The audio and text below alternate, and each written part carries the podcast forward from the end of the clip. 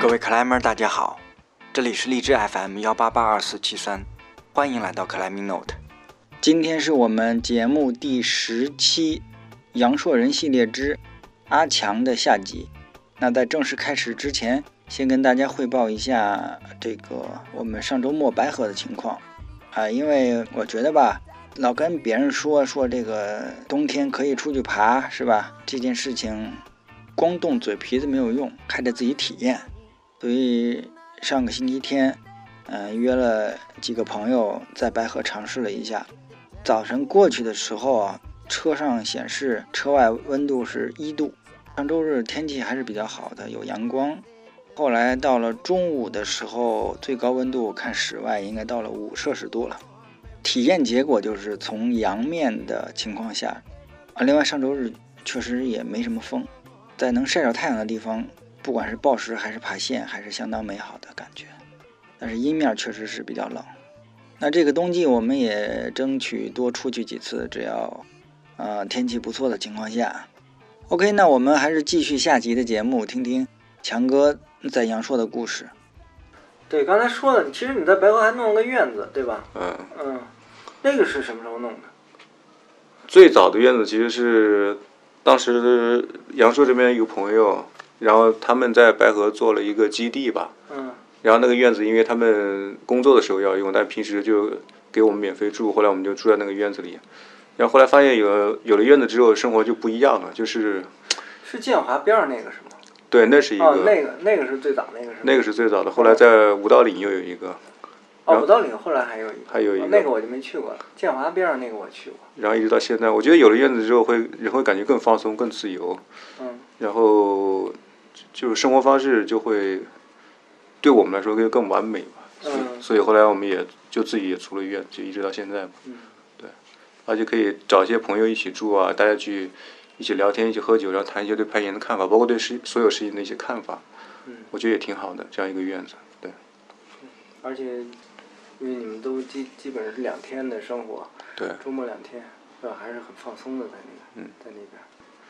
刚才说到几个不同地区啊，那你说了青岛，那从你，呃，首先是是岩石的风格吧，嗯无非石灰岩、花岗岩嘛，嗯，你更喜欢哪种呢？呃，我个人更喜欢石灰岩。石灰岩是吧？对，嗯因为石灰岩它的动作会更丰富一点，嗯它有相对大的点，然后它有大的屋檐嗯去攀登，而且它线路会比较长。对，所以我个人会更喜欢石灰岩，但是花岗岩其实也挺好的，嗯尤其在报石的方面，其实石灰岩的暴石其实基本上我就没见到有的，啊，嗯。基本都是花岗岩，所以你如果暴石的话，基本都是花岗岩为主。嗯。那就是从攀爬的风格来说，就是线路风格来说，你比方我们讲报石、运动攀、传统，传统你接触吗？传统我爬过顶绳，我对传统可能我有一定的偏见吧，就是我觉得相对危险啊，然后所以我就呃就不太敢去尝试，嗯，所以我一直在做运动攀和暴食。那这两个你更有没有更喜欢的？呃，更喜欢的应该还是运动攀吧运动攀，我喜欢比较长的线路，然后呃，但你是什么风格？你会磕线吗？还是说，我基本不磕线，嗯就是我有时候会爬一条线路，然后我觉得很喜欢，然后我会去爬，然后可能爬个十把左右，如果我拿不下来的话，我就会放下来，放下来，然后我再去爬别的可能同样的水平的或者稍微容易一点的线路，然后等积累到一定线路的数量的时候，我会再回来去尝试这个线路，然后通常这种情况下，我觉得这个效果是非常好的。就你放了一阵子，然后再去爬别的线路，再回来的时候，你会发现这个线路会相对的，就是比较简单，有希望了，然后基本上都能拿下来。前天我们狮龙山爬那条是那个是十二 C 那个是 C 是吧？对，那个是到目前最高了吗？还有十二 D 吗？十二 D 我在北京爬过，但我不知道那个最后定的就那双生花嘛，啊啊，那个是十二，定的是十二 D，但是因为我只爬过一条十二 D，所以我不敢说我的水平在哪。我觉得我差不多真实水平现在应该是十二 C 左右吧。但是现在 project 嗯有有近期想完成的，基本都是 BC 吧，有很多条。啊很多条。有很多亚洲都有很多条。就是你是那种在各个演场都会留一些 project 的人，对对对。啊，大家就是其实跟我差不多，就是摸一下放那儿，觉得可以了，就差不多再再多搞一搞，是吧？这种类型也是蛮好的，不那么苦，对吧？对，就相对轻松一点。嗯。就是我想，我想跟大家提一个建议啊，就是尽量不要去磕一些对自己来说就偏难的线，因为这有可能会打击你对攀岩的这种热情和信心。嗯就一个很简单的例子，就是之前大雪跟馒头去磕那个啤酒，嗯然后磕了，我不知道磕了多久啊，反正差不多应该有一个延季吧。嗯然后没有磕下来，然后我觉得后来我再见到他们的时候，他们就是攀岩的热情就是大减了。之前我见到他们的时候，就他们就是每个周末都在那磕那个线，都爬得很认真的。但是，就随着这种目标没有达成的之后的这种失望啊，我觉得对他们打击其实对攀岩的热情的打击其实蛮大的。所以我建议有一些朋友，如果你没有足够强大的那种心理去接受失败的话，我不建议你们去磕一条就是对你们来说呃偏难的线。好吧，那个这个我会专门艾特大雪馒头让他们听一下啊。虽然我觉得啊，他们肯定不承认是这个原因导致的，呃，蛮好蛮好啊。然后，呃，对，刚才说到你其实也去了好好几个地方了，那相对来说你你觉得更喜欢哪儿啊？还是说肯定就是阳朔呗？就是，呃，在我的感觉里，阳朔线路在目前为止，我觉得是中国最好的。就无论从它的难度、它的定级、它的长度和它的类型，我觉得都是很好的。阳丰丰富的程度，对对吧阳朔对我在我眼里唯一的缺陷就是它没有报时。？OK，对嗯。长远的计划呢？有没有？长远的计划就是就是包括我来阳朔的时候，我给自己定的计划就是我会爬上幺三 A，嗯但我没有给自己定一个时间，我觉得就是这么放松的去爬。我觉得到最后的话，我觉得应该是可以上去的吧，可能我花一年、两年、三年，我不知道具体多长时间。但是我先爬上幺三 A，然后你这个太低调了。昨天我们爬那个，虽然被降到十二 D 的那个，那什么，那也也没有多长时间。这个这个要爬还是很快的。嗯，有没有再宏大一点的呢？对于一个运动攀选手来说，仅仅定在十幺三吗？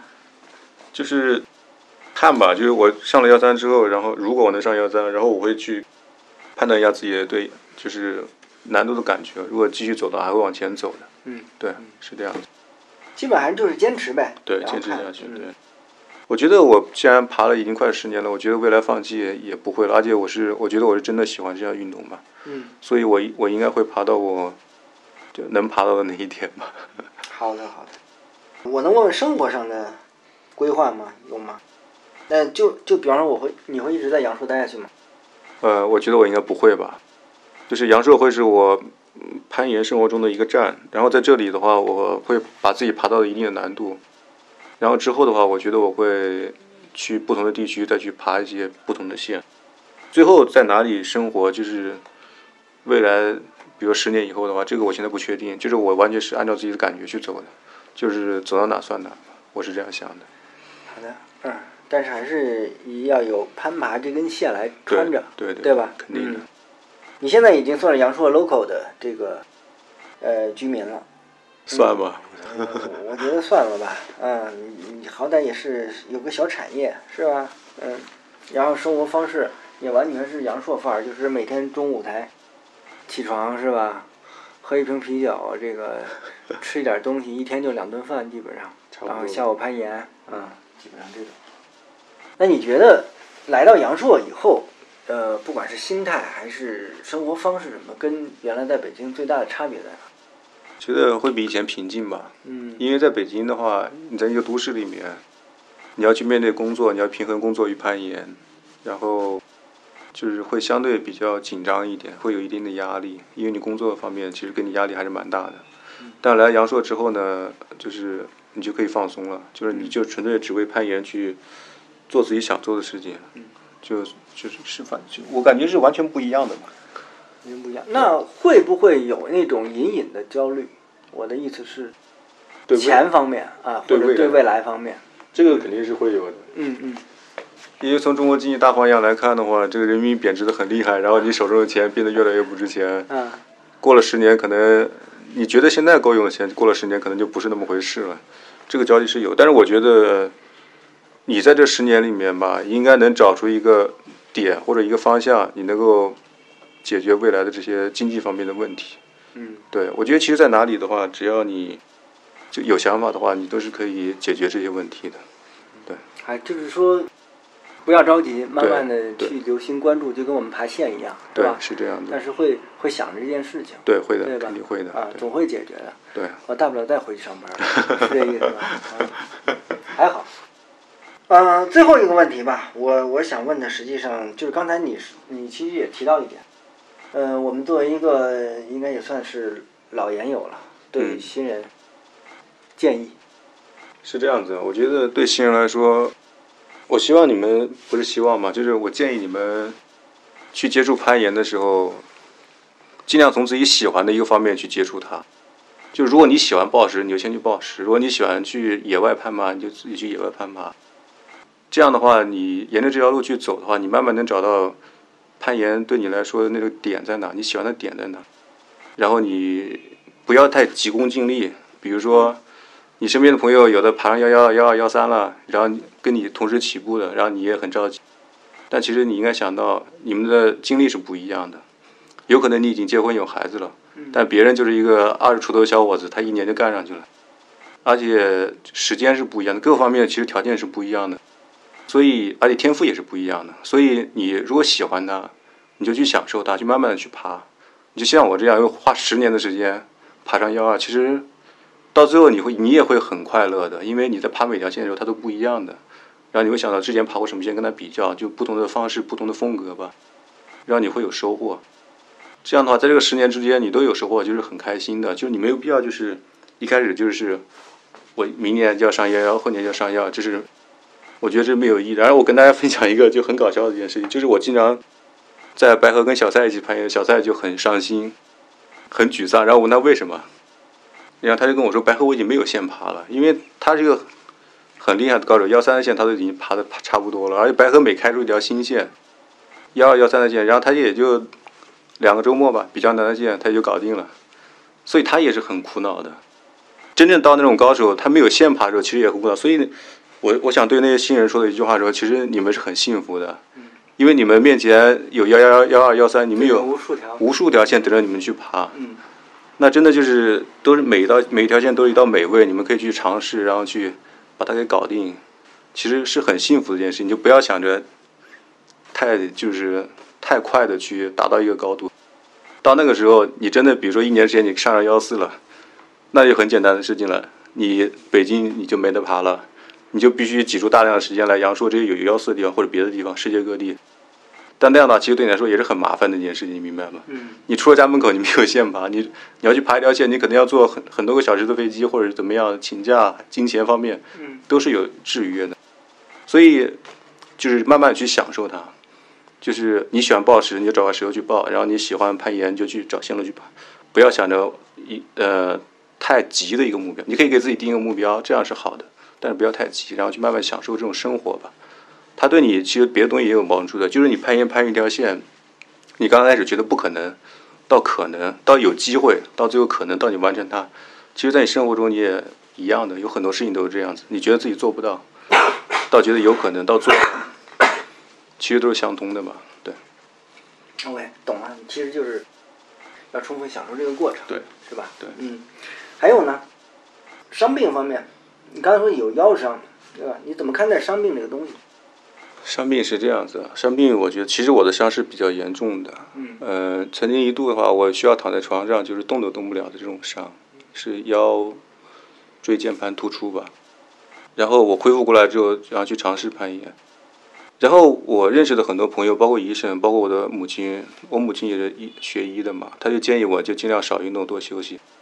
但其实这是一种平衡吧，就是我如果我睡的时间长，或者坐的时间长，躺的时间长之后，我发现因为没有运动嘛，还是觉得很不舒服。但是如果你适当的去攀岩，然后去适应它这个强度之后，你会发现你的肌肉增长啊，包括你的骨骼可能会在运动的过程中会有拉伸啊，其实对你的伤势是有帮助的。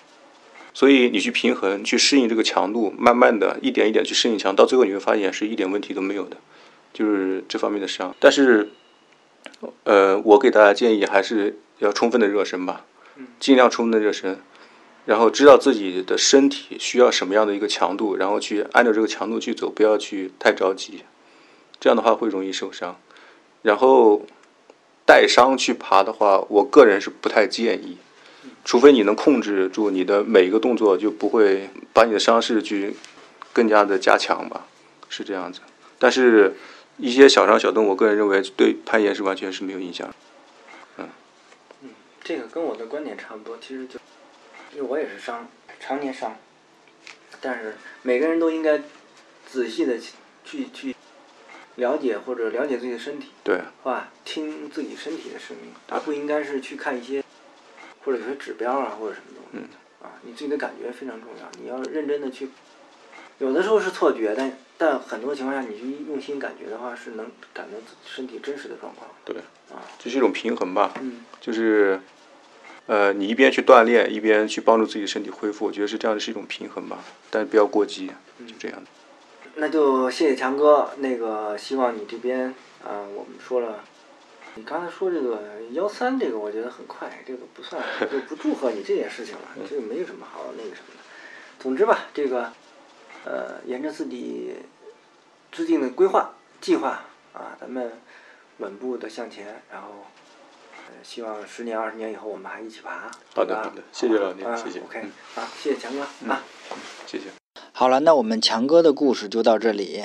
那刚才强哥也特别提到了这个馒头跟大雪爬到了十二 D，然后碰到一些问题吧，啊，就应该说就是放弃了这个攀岩这件事情。那从我个人的角度来说，我觉得首先，嗯，原因肯定不是那么简单，它还是有点复杂的。呃，然后呢，这个事儿我觉得从两方面看，一方面呢，呃，如果这这个人不熟的情况下，其实就是大家看这么些年攀岩这个圈子始终是不断的有人在出出进进的，这其实挺正常的。我之前也说过，现在因为社会上诱惑那么多，然后。大家有各有各的压力，所以你转去做别的事情，或者忙工作，或者说有新的爱好了，对吧？我们大家都尊重各自的选择呗。但是呢，另一方面，呃，馒头跟大雪确实都是认识的熟人，呃，说不爬了就不爬了，这件事情确实也挺让人遗憾的。所以强哥才会在特别在节目里提出来吧，呃，我们自己觉得是这个圈子的损失吧。然后呢，后面还有一点时间，我想先聊聊这个杨树人这个系列的初衷，因为我一直觉得 climber 这个群体，在当下的这个中国社会，实际上是那么个有点各色的一个群体，很多时候跟这个主流的社会价值观也不是那么那么的相符。上集的时候我也说过啊，我们的朋友圈总是跟其他人有点有点那么的不一样。你老是觉得怎么有那么些人，他总有那么些假，或者就说不上班而到了阳朔这个地方，那简直就是变本加厉了。我这次阳朔人系列实际上是踩了六七位 climber，呃，其中应该说有四五位吧，基本上都不不工作的是这种类型。所以呢，做这个系列就是也想通过他们的讲述，介绍自己的这个经历吧。尤其是呃，我也特别会问到对未来的生活有什么样的规划，或者有没有焦虑这样的情况，给那些不在阳朔、没有这种生活经历的人一点参考吧。其实就是说，你选择一种生活方式，肯定意味着你要放弃一些东西。听完我们这个系列，如果能够对你将来生活的选择上有一点点帮助的话，其实就是我们最大的这个收获了。然后呢，我们把后面的节目也都预告一下。第十一期啊，第十一期节目我们会讲这个传说中的一个一个名字。呃，强哥其实在节目里也提到过，他九八年来到阳朔工作的一个地方。这个地方曾经出了很多的岩圈的大咖。我个人认为，它是对中国民间攀岩影响最大的一个俱乐部啊。它是 China Climb，中国攀岩。特别请了当年在中国攀岩担任有重要职务的，呃，杰克，请他来讲讲中国攀岩的故事。当然，这个不是杨树人系列啊，它应该算是一个特别节目，因为中国攀岩的影响绝对不仅仅在杨树。接着从十二期开始，我们会还是会继续播出杨树人系列。呃，杨树人系列这次后面还会有来自青岛的远哥，来自。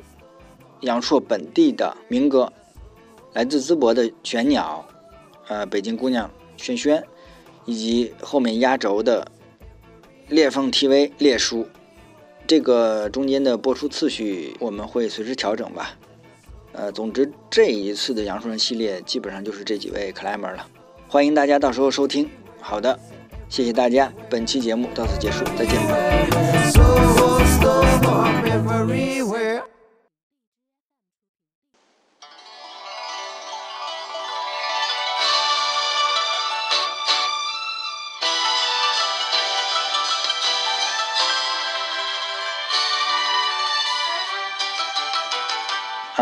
非常抱歉啊，呃，因为夜里失眠的缘故，所以爬起来又录了这一小段，跟主题没什么关系。这个背景音乐啊，就是我上周日发朋友圈在朝阳门悠唐的一家港式餐厅听到的。啊，那天的天气不好啊，雾霾天儿。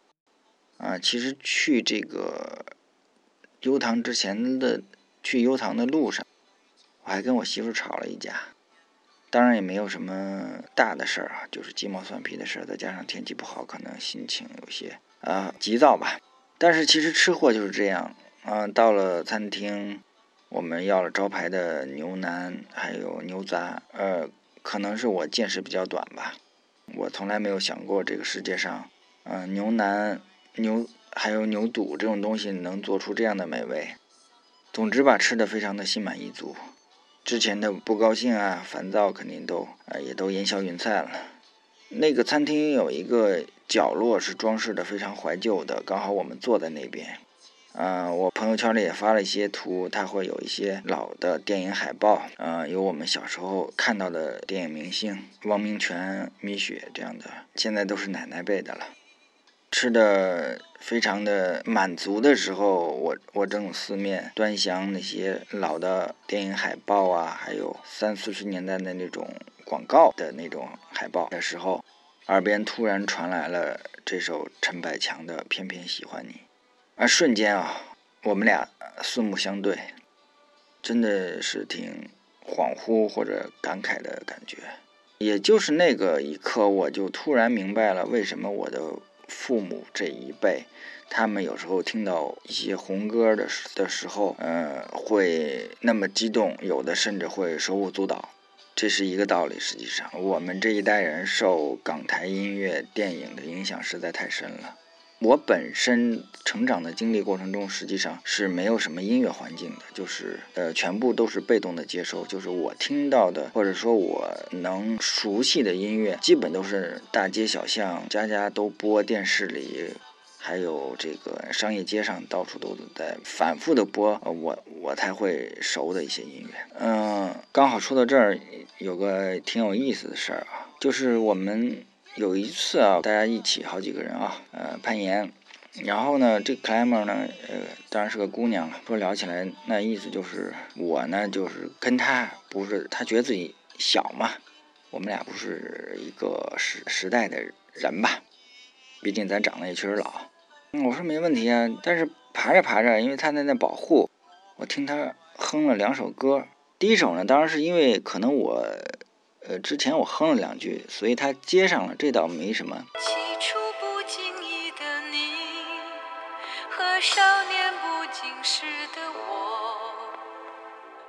然后呢，等到他自己哼到第二首歌的时候，我一下就乐了。第二首是什么呢？他总是只留下电话号码，从不肯让我送他回家。听说你也曾经爱上过他。哎，当时我真是笑得特别开心啊！这、这、这个没法，这一下就暴露年龄了，真的。所以还是那句话啊，这个细节非常的重要。每个人的经历总是会给你的一举一动吧带来一些不可磨灭的烙印。好的，好的，我们真的结束了，再见，不好意思啊，拜拜。